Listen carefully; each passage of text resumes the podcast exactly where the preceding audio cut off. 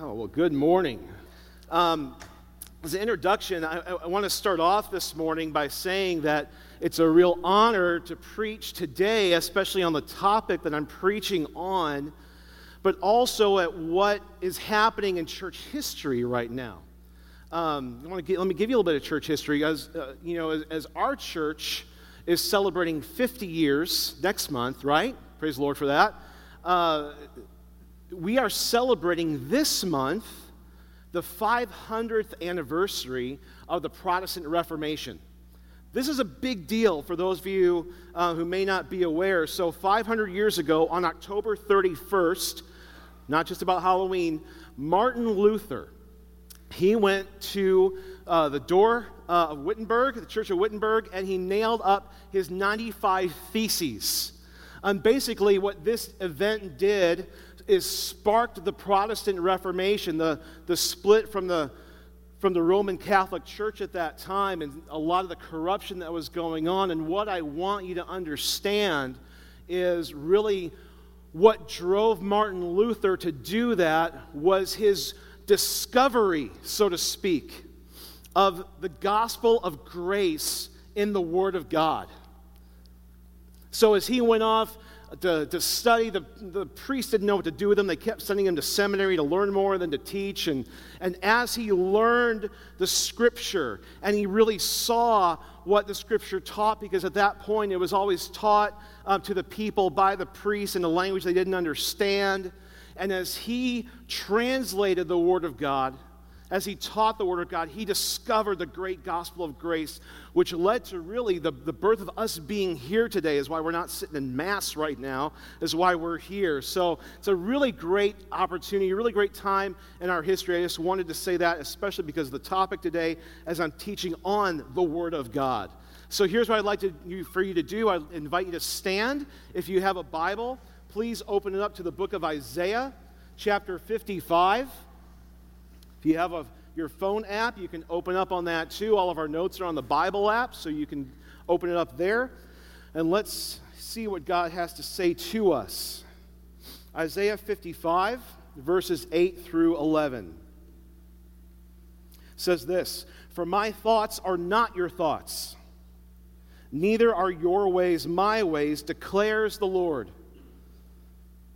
For as high as the heavens are higher than the earth, so are my ways higher than your ways, and my thoughts than your thoughts. For as the rain and the snow come down from heaven and do not return there, but water the earth, making it bring forth and sprout, giving seed to the sower and bread to the eater, so shall my word be that goes out from my mouth. It shall not return to me empty, but it shall accomplish that which I purpose and shall succeed in the thing for which I sent it. This is the word of the Lord. Amen?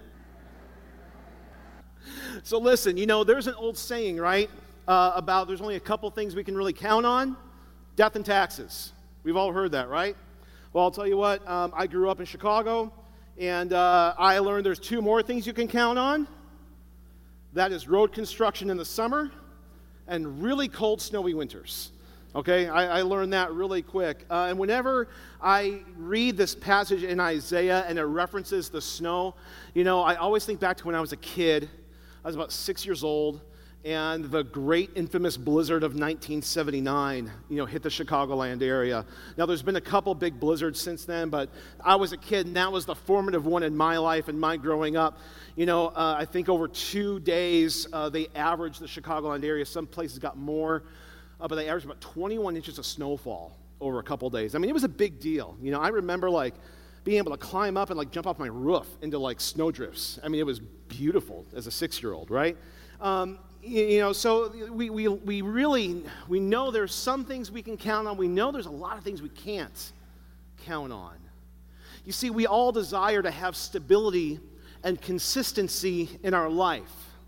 You know, we live in an age to where there's some kind of change going on all the time, every day. You know, whether it is, you know, as a parent, we see our kids growing up and that type of change, you know, whether it's, you know, whether it's new technology, you know, that comes out like every day and everything's always obsolete, right? Uh, new laws being passed that we have to we have to keep up with. How many people got tickets when they um, when they did the cell phone thing? You can't talk in your cell phone in your car. Maybe you don't want to raise your hand, but you know, I mean, like it. I didn't. Um, I know people that did, and I won't publicly shame them. Um, but you know, I mean, there's all this change. It's hard to keep up with. And it messes with the stability and the consistency that we want. Did you know that about 40 million Americans suffer from anxiety? About 40 million Americans suffer from anxiety and issues of change, unpredictability, worry. All those things fuel that. There are issues that fuel that. You know, from the time that I was born to the time that I went to college, my family moved about five, maybe six times growing up, okay? Um, and over the last 21 years that Dawn and I have been married, we've moved, I always lose track, it's like nine or 10 times. Okay? Uh, that's a lot of change. It's a, it's a lot of change. Um, you know, Dawn, my wife, on the other hand, you know, she never moved. Well, till she met me, right? She, she, she never moved. Um, this year is one of those years where all of her family uh, will come together at Christmas, and we will all come together and be at her mom's house, which is the house that she grew up in. That's just weird and different to me. I don't have that type of baseline. But that's something that people need. Experiencing that type of stability is something that people need. So, in our search for stability and consistency, in our desperate search to find something that we can count on, I think there's about four things that people tend to grab onto. About four things. I think the first thing that people tend to the first thing that people tend to grab onto is other people. You know, we, we look to relationships, um, you know, that will always be there for us. Now, part of that is really good because we're designed to be creatures of community. It's how God made us. We reach out to people for stability, or we hold on to promises that have been made for stability, trusting that someone's word will be kept, that a contract will be honored. Or maybe we, we, we, we look to places as being stability for us, like going home, you know, at the holidays or those special getaway places that we have, maybe that we go with our family or our friends. Or we look to possessions. I think it's the fourth option that we look for to stability. Possessions such as our homes, you know, or certain products that provide some kind of promise to provide an anchor for our lives. You know, and I'll tell you what, you know, businesses are smart. Fast food places, big box stores are really smart because they tap into this desire for consistency and stability that we all have. That's why you can walk into a Lowe's, you know, here in Springfield and go to Lowe's in like, I don't know, Michigan, let's just say. And the store's kind of laid out the same and you kind of know where to go, and everything looks kind of familiar. And it, we like that. We like that, and we give them our money over and over and over again. Smart business. Now, the problem, though, comes in when these things fail.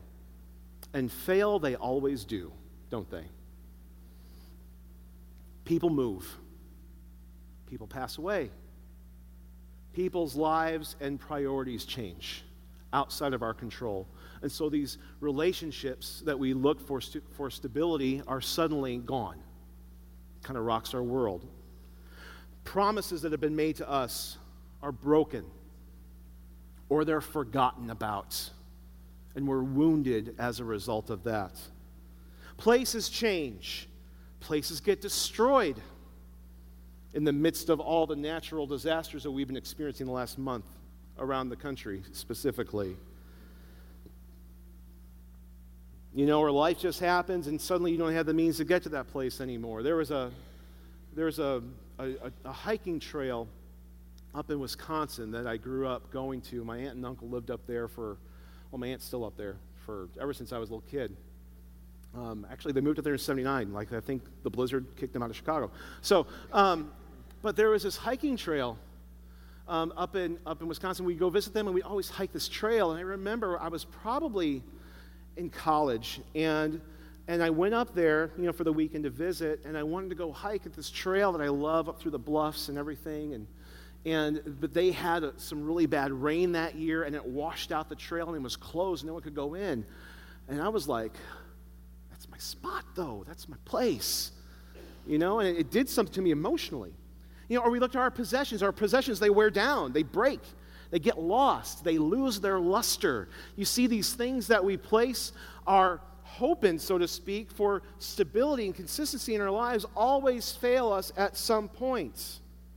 And this is where the result of our anxiety, frustration, disappointment, um, it all, this is where it comes from. We place our hope and trust in things deep down that we know is going to fail us. That's why you feel uneasy. Because deep down, you know these things are going to fail. We have a misplaced trust in people and things that when they fail, it leaves us feeling insecure. But here's what we know we know that God is eternal.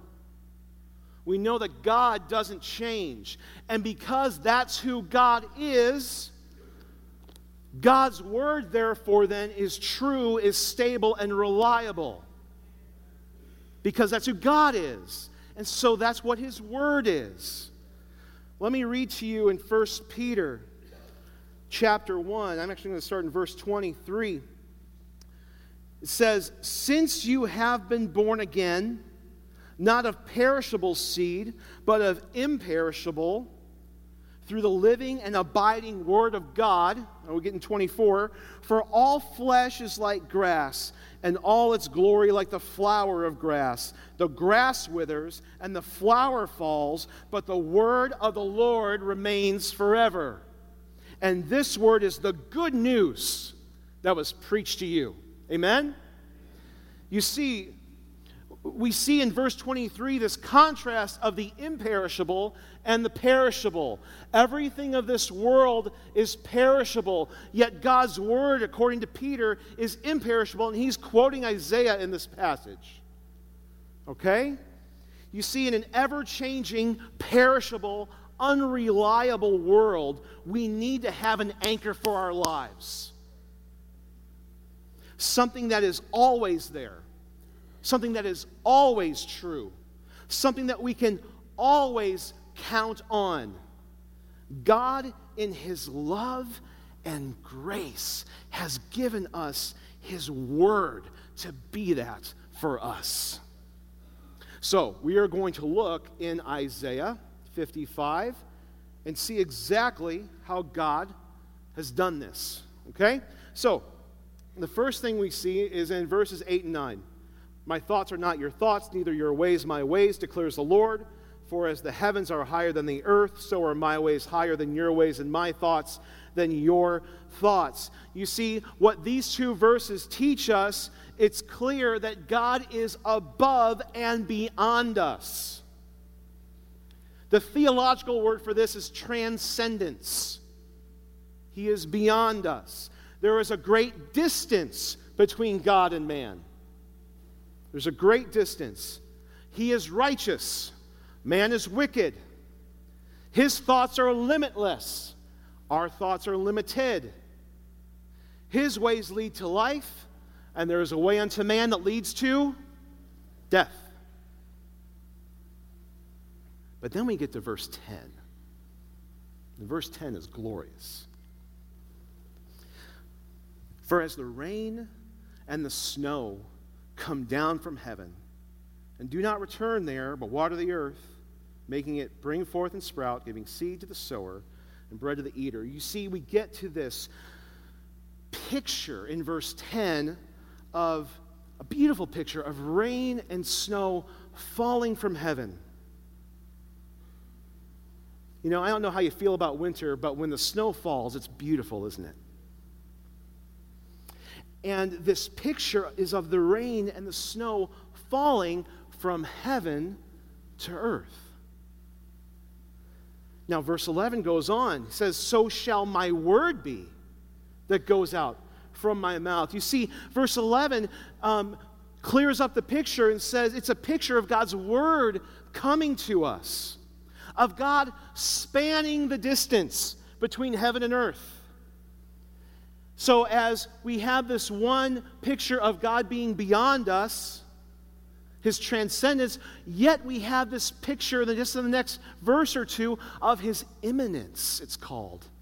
That he's come to us, that he's near to us, that he's come down from heaven to us. You know, when all the prophets of old proclaimed, Thus says the Lord, or declares the Lord, those were moments of heaven touching earth, of the transcendent becoming immanent, of God's word spanning the distance between him and us. Now, ultimately, ultimately, we have Jesus, who, according to John 1, is called the Word. Say it loud, is called the Word.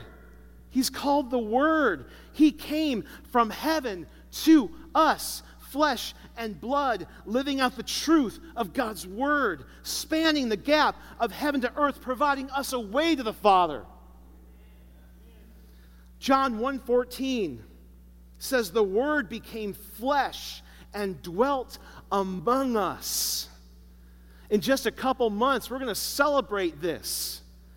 And one of Jesus' names given to us in Matthew chapter 1 is Emmanuel, which means what? God with us. John 3 13, Jesus says, No one has ascended into heaven except he who descended from heaven, the Son of Man. Jesus I came down here from up there. I am the living word come to you. Hebrews chapter 4, verse 14 says, Since then we have a great high priest who has passed through the heavens, Jesus, the Son of God, let us hold fast our confession. You see, listen, what makes Christianity unique and what makes Christianity true? It's not about us being good enough to ascend to heaven. It's not about us working hard enough, being good enough, doing all the right things, earning our gold stars so we can work our way up to heaven. No.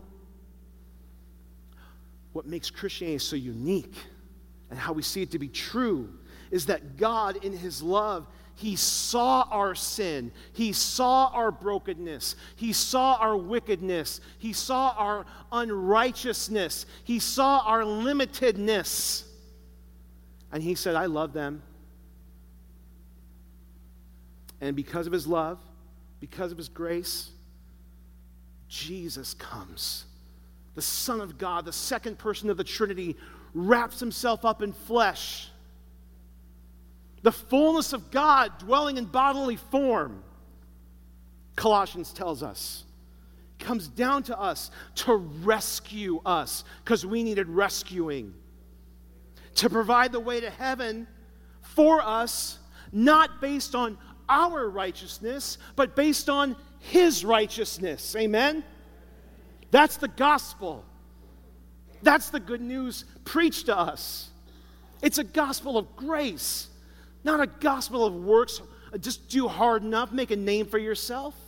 No, this is about trust in the God who loves you and who came down to earth for you. See, God's word fills the distance between God and us. The second thing we see from Isaiah 55, Isaiah continues in his word picture and says that God's word provides seed for the sower and bread for the eater. You see, we can count on God's word for our nourishment and for our growth. We feed on God's word. We feed on it. It's good food to eat. It's good food to eat. You know, when we celebrate communion, when we eat the bread and drink the cup, remembering the work of, the work of Christ, you know, he says he's the bread of life, is what John 6 says he is, the bread of life. Now, I'm a big fan of food, obviously. Okay? Breakfast, lunch, dinner, dessert, whatever. All right? Anybody with me? Big fan of food. Amen. All right. Especially if in the title of the food is like chicken wings, ribs, deep dish Chicago pizza, and anything with bacon. I don't really care what it is. You throw bacon on it, and bam! It's magic that happens. It's Christmas every day, right? Because here's the deal life is too short to eat bad food, isn't it? No, life is too short to eat bad food. So we all make it a priority to eat, don't we? You're gonna you ate before you came probably, and you're gonna eat when you leave. Some of you bought something at the cafe, sipping on a drink right now. We make it a priority because food is what nourishes and strengthens and grows our bodies. And it tastes good too. Do you prioritize feeding yourself on God's Word? Not just showing up here once a week or so and cracking open your Bible or pulling up your phone or just reading the screen. That's not what I'm talking about. But really reading, really meditating, really chewing on a passage and digesting it so it becomes a part of your life? Do you prioritize feeding yourself on God's Word. You see, God's Word shows us what is sweet to eat and shows us what is bitter. It shows us what's good and shows us what's bad. God's Word is often described as honey. As honey. And back in this time, and even so, to some degree in our time, honey is costly, isn't it? It is costly and it's sweet to eat. It's sweet to eat. Psalm 119, verse 103 says, How sweet are your words to my taste, sweeter than honey to my mouth. You see, without the truth of God's word, without feasting on this book, we can't understand nor discern what's good for us to take into our minds and our hearts versus what's harmful. We need God's word to be able to do that. If we don't have God's word as our standard, I mean, we'll just take in whatever. And most of the things that the world throws at us that's put before us is destructive. It's destructive. God's word shows us what things can be redeemed what things in this world that, that, are pictures of His grace can draw us to Jesus, but it also shows us things that should be rejected as well. That's what God's Word does. It's one way it nourishes us. You see, God's Word also gives us wisdom and gives us understanding so we don't live foolishly. God doesn't want us to be fools. Proverbs 1 7 says, The fear of the Lord is the beginning of knowledge, and fools despise wisdom and instruction. We know all these things because God's word shows us. So, my question to you is Are you feeding on God's word? Are you feasting on God's word? Do you read God's word as much as you eat? Do you spend time in God's word as much as you read other books or watch sports, which some of you will do for hours today? You will not nourish your spirit and grow in maturity without feasting on His Word. The last thing we see in Isaiah 55 this, here's our anchor right here. Here's our home run. God's Word always fulfills its purpose. It will achieve its purpose, it will succeed. God's Word is always true because God is faithful and God doesn't change. You see, we always bring this back to the character and person of God. You know, a few weeks ago, the world was supposed to end, wasn't it? Can't trust man's word. Can trust God's word because God says, Jesus said, no one's going to know the day or the hour. Yet people keep saying days and hours. people all know Hussy Fit. So, what are the purposes of God's word? 2 Timothy chapter 3, 15 says a purpose of God's word is to make us wise to salvation. It goes on the next few verses in 16 and 17, basically saying God's word will grow you in maturity. It will equip you for everything that you need to be competent.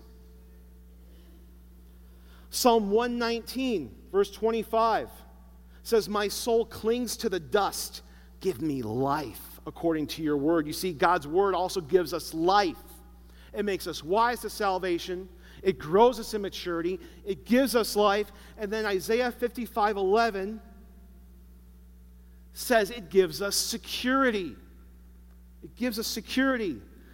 So shall my word be that goes out from my mouth. It shall not return to me empty, but it shall accomplish that which I purpose and shall succeed in the thing for which I sent it. So here's my question to you. When you when you are experiencing chaos in your life, worry in your life, insecurity in your life, where do you fly to? Do you fly to a person or a place or a possession or a promise that someone made to you? Or do you fly to Jesus? Do you fly to His Word? Do you fly to your anchor? You got to train yourself to go there. Because left to ourselves, we'll fly everywhere else, won't we? You have to train yourself to go here. There's a man, there's a dear hymn that I love, written by Isaac Watts hundreds of years ago. He wrote this. He said, and the first verse of this song is laden with guilt and full of fear. Man, that's us often, isn't it? More often than what we want it to be. Laden with guilt and full of fear, I fly to thee, my Lord. And not a glimpse of hope appears, but in thy written word. The volumes of my Father's grace does all my griefs assuage. And here I behold my Savior's face on every page. Beautiful and true. If you don't truly open your heart and submit to God's word, it will never prove itself true to you. And that's not a failure on God's word. That's you and I not living up to our end of the deal of flying to Him, to His Word. You know, I talked about Martin Luther earlier. Martin Luther was terrified of God. As a young man, as a young monk, terrified of God. Because what he knew was this judge in the sky that was waiting to smite him. I always like to use the word smite in a sermon if I can. It's a great word. But, you know, Martin Luther was terrified of God. And then as he got into the scripture, as he began to really read and study, and, he, and as, I'll tell you what, one book in particular, Galatians, wrecked him in a good way because he discovered a God of grace. And he's like, everybody has got to hear about this God. Everybody's got to be able to read on their own about this God. That God, in his righteousness and judgment, will rightly judge sin and punish sin, but He is a gracious and good and merciful, loving God who has provided us a way to Him through Jesus, all because of grace and love and mercy. That's the God we need to talk about. And that is the purpose for which this word will always come true with. It will succeed because God said it will, and we can trust our God. Amen? So, people, I will say, as we just hit this last part, there's a lot of people that mock the trustworthiness and reliability of God's Word. And I'll tell you what, many of them have not really read it, nor have they read it to truly understand. They have not submitted themselves. And part of this whole thing of submission is that we place ourselves underneath the Word of God, right? Not over it.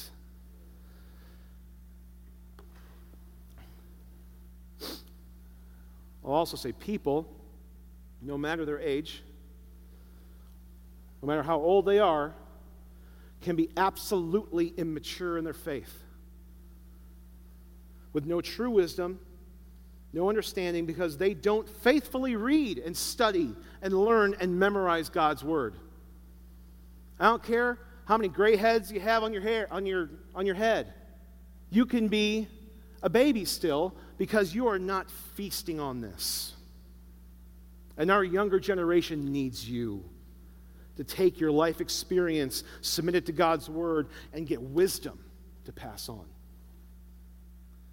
Too many church going Christians are hanging their hats on things they learned in children's church or youth group 20, 30, 40, whatever years ago.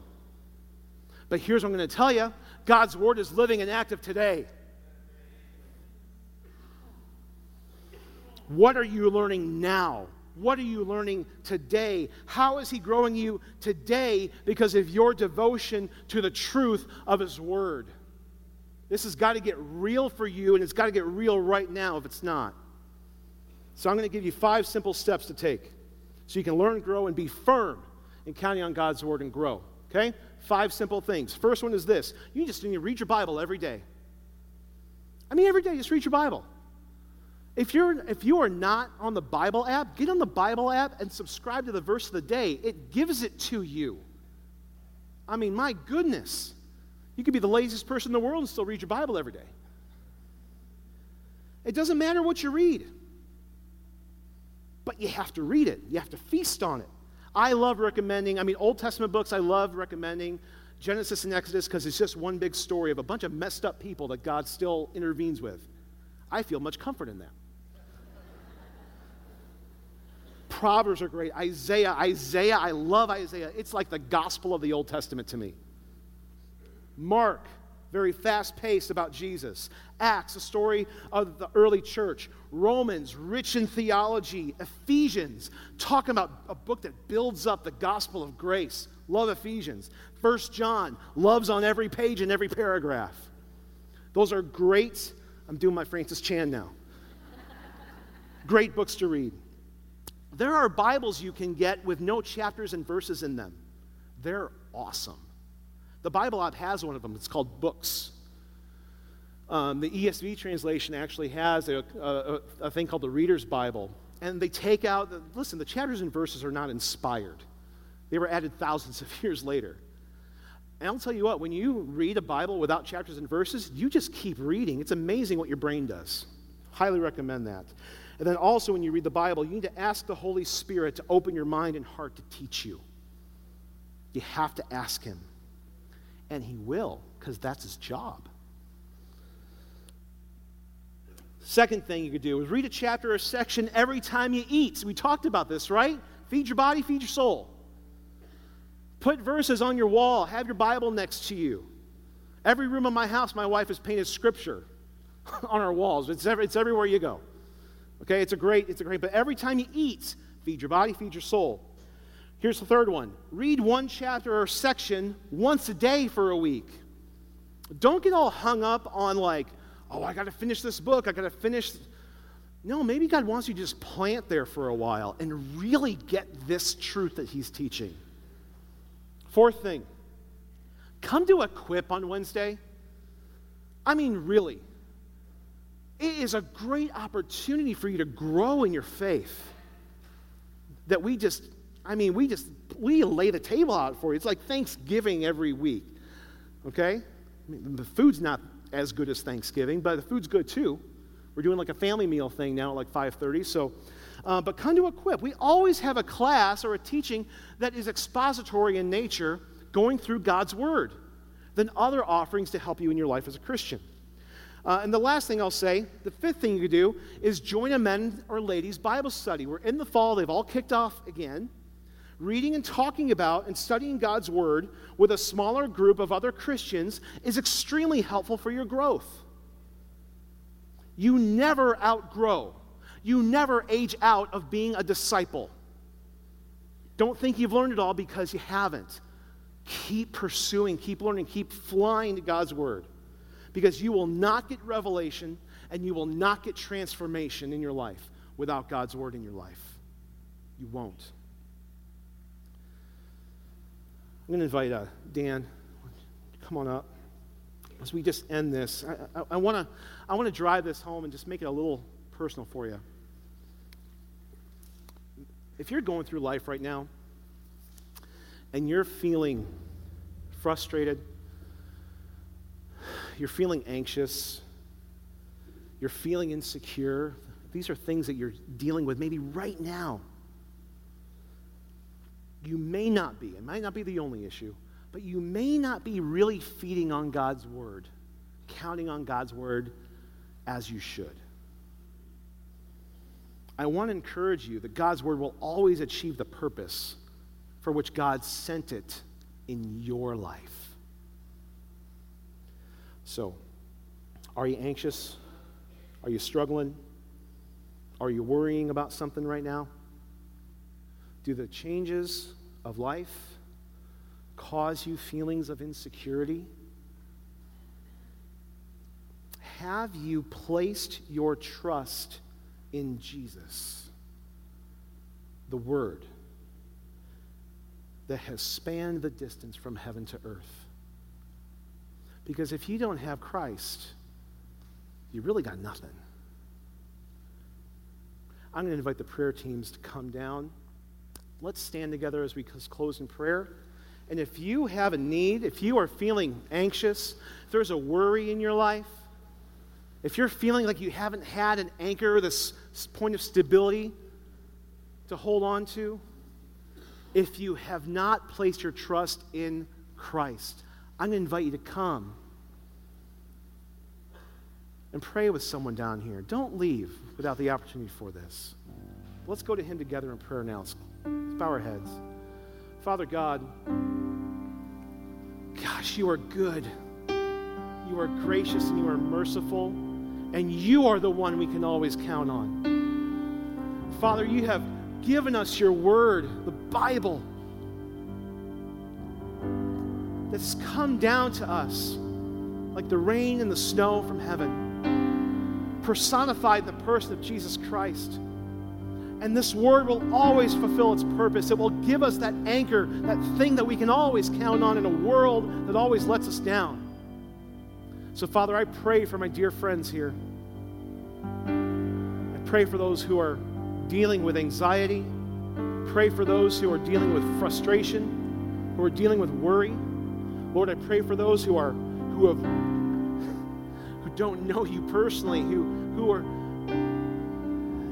who've not tasted of your salvation. Lord, I pray that they fly to you now. Thank you for being so good, for allowing us to open your word. Give us the opportunity for this revelation, for transformation. Do a work in us now, Lord. We pray this in Jesus' name. Amen. Come.